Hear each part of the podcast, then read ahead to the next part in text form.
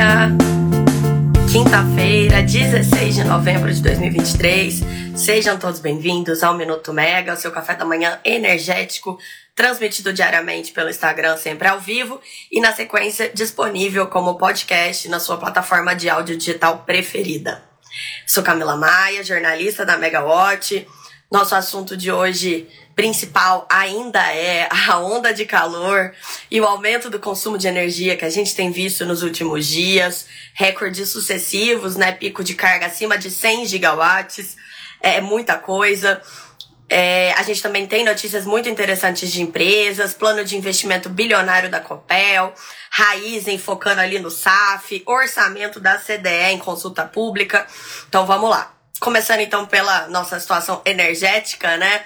É, hoje, mais um dia de temperaturas elevadas no Brasil. É, isso está se refletindo no PLD, o preço de liquidação das diferenças, que é o preço do mercado de curto prazo de, de energia. Assim como nos últimos dias, esse preço tem saído do piso nos horários de pico, batido ali a máxima de quase 400 reais por megawatt-hora ao longo da tarde. E aí depois retorna de volta ali para o piso é, de 69 reais. Tem sido um comportamento frequente nesses dias de muito calor, é, porque é o horário que a, que a gente usa mais energia para é, resfriar, principalmente, né? A gente exige maior é, uso da carga para isso. É, o que a gente tem ouvido de muitos agentes é que, mesmo assim, o Operador Nacional do Sistema Elétrico, ONS, tem acionado termoelétricas mais caras nesses horários de pico que não estavam previstas, que nem estão dentro desse preço. Porque quando a geração solar fotovoltaica começa a diminuir, né, ali no fim do dia, quando o sol se põe, o pico de carga continua. Então, você tem um, um, um, gapzinho ali entre a carga continuar alta, mas a solar sai. E aí o ONS precisa de, de usinas de despacho rápido que possam entrar rapidamente para suprir essa carga. Esse não é um desafio só do Brasil. É, a gente vê isso no mundo todo, operadores quebrando a cabeça para tentar solucionar esse problema. Recentemente, quando eu tive no Texas, né, lá a situação é bem parecida e, e é interessante porque lá é, eles estão viabilizando baterias que ficam é, disponíveis para gerar justamente nesses horários. É, um, é uma. Como, como essas usinas que acabam usa, gerando né, nesses horários são usinas mais caras, isso viabiliza o custo de baterias. Tem sido um movimento bem interessante. É, Aqui no Brasil é muito diferente, obviamente, né? A gente tem é, preço e operação seguindo modelos. É, e esses modelos, eles não despacham algumas térmicas que são mais baratas e que poderiam estar gerando, mas elas não são aquelas usinas rápidas, né? São termoelétricas mais baratas, mas que exigem um prazo, é, algumas horas para serem ligadas e algumas horas para serem desligadas. Então, elas não são viáveis para suprir apenas no pico de carga, elas teriam que ser acionadas quase que na base. É, só que se você se, se essas usinas fossem despachadas, aí a gente desperdiçaria energia renovável, porque não dá para você ligar ou desligar o sol ou o vento, certo? São usinas não despacháveis, intermitentes. É, então, quando a gente tem alguma renovável que sai inesperadamente, né? Veio uma sombra, parou de ventar, ou então a carga foi maior do que o previsto, é, o ONS não tem outro recurso disponível que não seja a geração termoelétrica, a ligar essas usinas que são mais caras mesmo, mas que podem ser ligadas rapidamente e desligadas rapidamente também. São usinas que a gente chama de rampa rápida, né? Elas atendem a demanda instantânea. Então, esse é um desafio muito grande. O INS criou até uma espécie de força-tarefa ali para acionar as termoelétricas, tá ligando usinas a carvão, usinas a óleo diesel. A gente está importando energia do Uruguai e da Argentina. É, pelo menos aconteceu isso ali na, na terça-feira, né? É, e, e, e terça-feira também foi a primeira vez que as térmicas a carvão foram ligadas desde a crise hídrica de 2021. Não na terça, né? Mas desde que começou essa, essa onda de calor e os recordes sucessivos de carga. Ontem foi um dia mais tranquilo, porque teve feriado, então a carga ficou mais baixa, não chegou ali aos 100 gigas de novo, mas hoje já é dia útil normal, né? Então vamos ver se o pessoal emendou esse feriado de ontem até o feriado de segunda-feira ou se a carga hoje vai, vai também ser, bater novos recordes, né? A gente continua acompanhando. É, o Valor Econômico hoje trouxe uma reportagem bem interessante sobre essa situação e, e, me chamou ali a atenção a fala do Tiago Barros, que é diretor da ANEL e hoje é diretor da Regue Consultoria, porque ele explicou que as hidrelétricas têm capacidade limitada para atender a demanda instantânea. Então, mesmo que a gente tenha as hidrelétricas é, gerando com o reservatório cheio, é, as provedoras de potência acabam sendo as termoelétricas.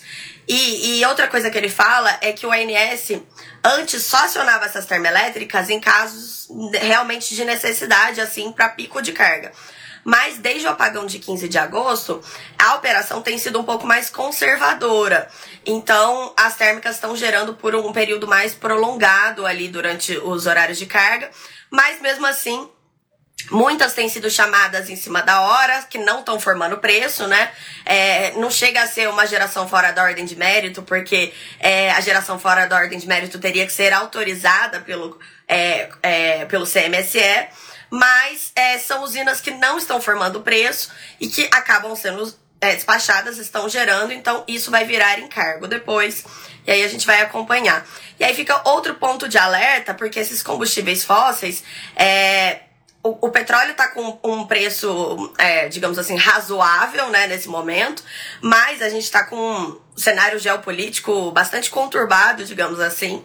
Tem a guerra entre Ucrânia e Rússia desde o ano passado, agora a gente tem ali os conflitos, né, Israel e Hamas. Então, tudo isso pode ajudar a pressionar os preços do petróleo e aí com isso pressiona os preços é, né, dos combustíveis fósseis usados para geração de energia também e aí encarece a, a nossa conta de luz. Várias é difícil ter alguma coisa que barateia a conta de luz, né? Em geral a gente fala só dos problemas. Bom, é, o acionamento das termoelétricas depois de tanto tempo tem movimentado caixa das geradoras dessa fonte. É o caso da Eneva. A, a na terça-feira, fez a sua teleconferência para comentar os resultados do terceiro trimestre do ano. E ali eles contaram que todas as suas usinas estão sendo despachadas, inclusive as usinas a carvão, primeira vez desde 2021. É, lembrando que essa situação hoje que a gente tem, né, com os preços altos, também é reflexo da saída de duas usinas que geralmente operam na base as usinas nucleares Angra 1 e 2, elas estão paradas para manutenção, é, somam 2 gigas, né? E a Angra 2, que é a maior delas, tem mais ou menos 1,3 giga, ela já deveria ter voltado a operar, que ela parou para manutenção lá em setembro. Mas isso ainda não aconteceu, então isso também ajuda aí, né? Você tira da pilha das usinas mais baratas que estão na base e, e, acaba tendo que despachar outras para suprir essa necessidade, aí isso também ajuda na volatilidade dos preços. Bom, a volatilidade dos preços do PLD, né, tá pelo menos agitando o mercado de trading de energia. O mercado de trading de energia ficou monótono desde o ano passado, né, com, com o preço sempre no, no piso, já que a situação dos reservatórios hoje é bem confortável. É, mas é, agora com essa volatilidade, né, as mesas, as mesas de de trading voltaram a ter é, alguma animação. E para quem se interessar pelo assunto, hoje a CCE faz mais uma edição do seu encontro do PLD. É, vai ser às 15 horas e a gente vai acompanhar aqui para contar para vocês. Falando em CCE, mudando de assunto, é, segunda-feira rolou a Assembleia Geral Extraordinária da CCE, que aprovou o orçamento para 2024, um orçamento 31% maior que o desse ano, serão 271 milhões de reais. E, segundo a CCE, esse, esse, esse montante vai ser destinado a, em grande parte, a viabilizar os investimentos em melhorias tecnológicas e operacionais que são necessárias para a abertura do mercado, né? Para todos os consumidores de alta tensão a partir de janeiro. Falando nisso, é, para você que está se preparando para a abertura do mercado em janeiro, né? É, tá aumentando a sua equipe, precisando de capacitação para a equipe. A Megawatt e a PSR estão é, lançando aí um curso muito interessante, uma imersão no mercado livre de energia.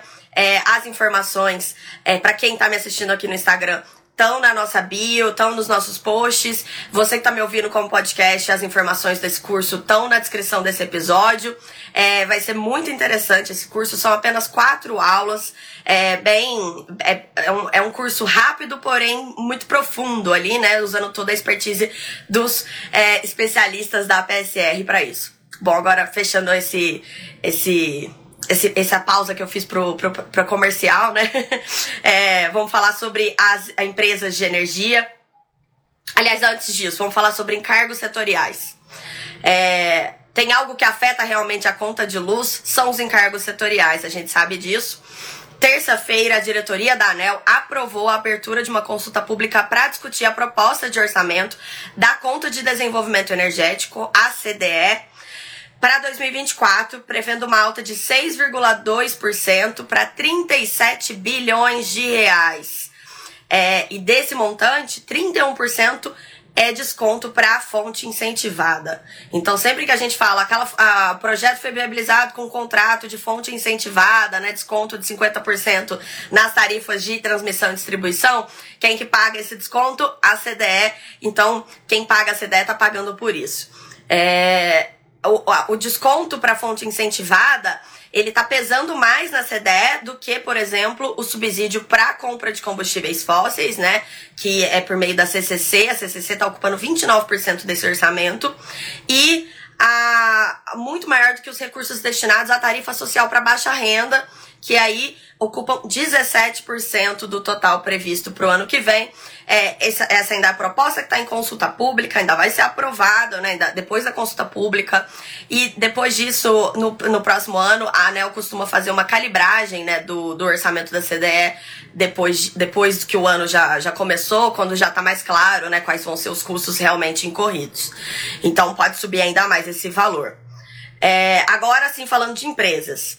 As empresas ainda estão né, a pleno vapor na divulgação dos resultados do terceiro trimestre do ano, é, fazendo as suas teleconferências. Né? Agora já acabaram as divulgações de resultados, mas a gente ainda tem as teleconferências que as empresas fazem para analistas e investidores, para poder discutir, apresentar os resultados, explicar o que aconteceu, né? o que, que eles estão vendo de expectativa. São muito interessantes, a gente costuma acompanhar quase todas.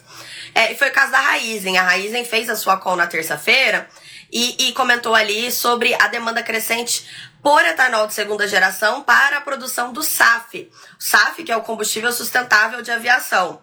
É, o SAF, existe um mandato né, das companhias aéreas é, internacionais para implementarem um percentual de SAF nos próximos anos. Então, esse é um setor que está crescendo muito, a demanda tende a crescer cada vez mais. E é interessante que a Raizen falou que a, vai investir mais acelerar a construção de plantas de etanol de segunda geração para poder atender a demanda do SAF. O etanol de segunda geração é aquele que é produzido a partir dos resíduos da produção de açúcar e etanol de primeira geração. Então, é mais um passo na cadeia, né, naquele, naquela questão de aproveitamento máximo de todos os recursos. Ainda sobre empresas, dessa vez não é sobre resultado, mas a Copel foi privatizada recentemente, é, anunciou hoje que o seu conselho de administração aprovou um plano de investimentos de 2,4 bilhões de reais. É, e mais de 85% desse volume vai para o segmento de distribuição de energia. Por que, que a Copel está investindo tanto em distribuição e não em novos ativos de transmissão, de geração, né? Porque a empresa falou que como o consumo tá estável. A gente tá tendo agora esses momentos, né, de pico de carga, mas a gente não tá conseguindo viabilizar expansão, novos projetos grandes de geração, por exemplo. Então, a Copel vai focar os investimentos em distribuição, porque ali eles estão enxergando é, um retorno maior para a empresa, ali por meio da renovação de alguns ativos que ficaram depreciados ao longo dos anos. Lembrando que esses investimentos, o que a Copel quer com isso? Ela quer melhorar a base de remuneração, e aí com isso, no próximo ciclo que começa em 2026, com uma base de remuneração maior, aumenta a remuneração da empresa, ou seja, melhora, melhora a, o fornecimento de energia para o consumidor da Copel, mas também aumenta um pouquinho a sua conta de luz, né? Tem que ser sempre, todos os investimentos têm que ser remunerados, e a forma de remunerar é pela conta de luz. Bom, para fechar aqui o nosso boletim de hoje, Segunda e terça eu tive sumida daqui porque eu participei da décima edição do Fórum do Biogás, organizado pela Associação Brasileira do Biogás. E foi muito interessante, foi riquíssimo em debate sobre a importância do, do biogás e do biometano, desafios e oportunidades. E aí, no fim do evento, veio uma notícia bem importante do deputado Arnaldo Jardim, que é o relator do projeto de lei do combustível do futuro. É, o, o, ele disse que está trabalhando para incluir a regulamentação do biogás e do biometano no seu relatório do projeto de lei. Está é, tá negociando com as lideranças partidárias para que isso seja viabilizado e também com o governo, né? É, isso é muito importante, isso atende um pleito do setor de biogás e biometano, que pede ali uma política nacional de incentivo, incluindo um mandato para a mistura mínima de biometano ao gás natural. Assim como a gente tem, né, para o biodiesel no diesel, o etanol na gasolina, então essa é uma demanda desse setor. Na agenda de hoje, a agenda do ministro de Minas e Energia, pelo menos até agora, é, só prevê um evento, que é a participação em uma reunião de Itaipu. Então a gente vai acompanhar para ver se vai ser só isso mesmo a agenda dele de hoje. Ele não teve agenda nos últimos dias. E, e se a gente tem alguma novidade depois a respeito de Itaipu. É isso então, pessoal. É, espero que vocês tenham uma excelente quinta-feira. Se hidratem, busquem sombra, né? Que tá difícil aguentar esse calor. E até a próxima. Tchau, tchau.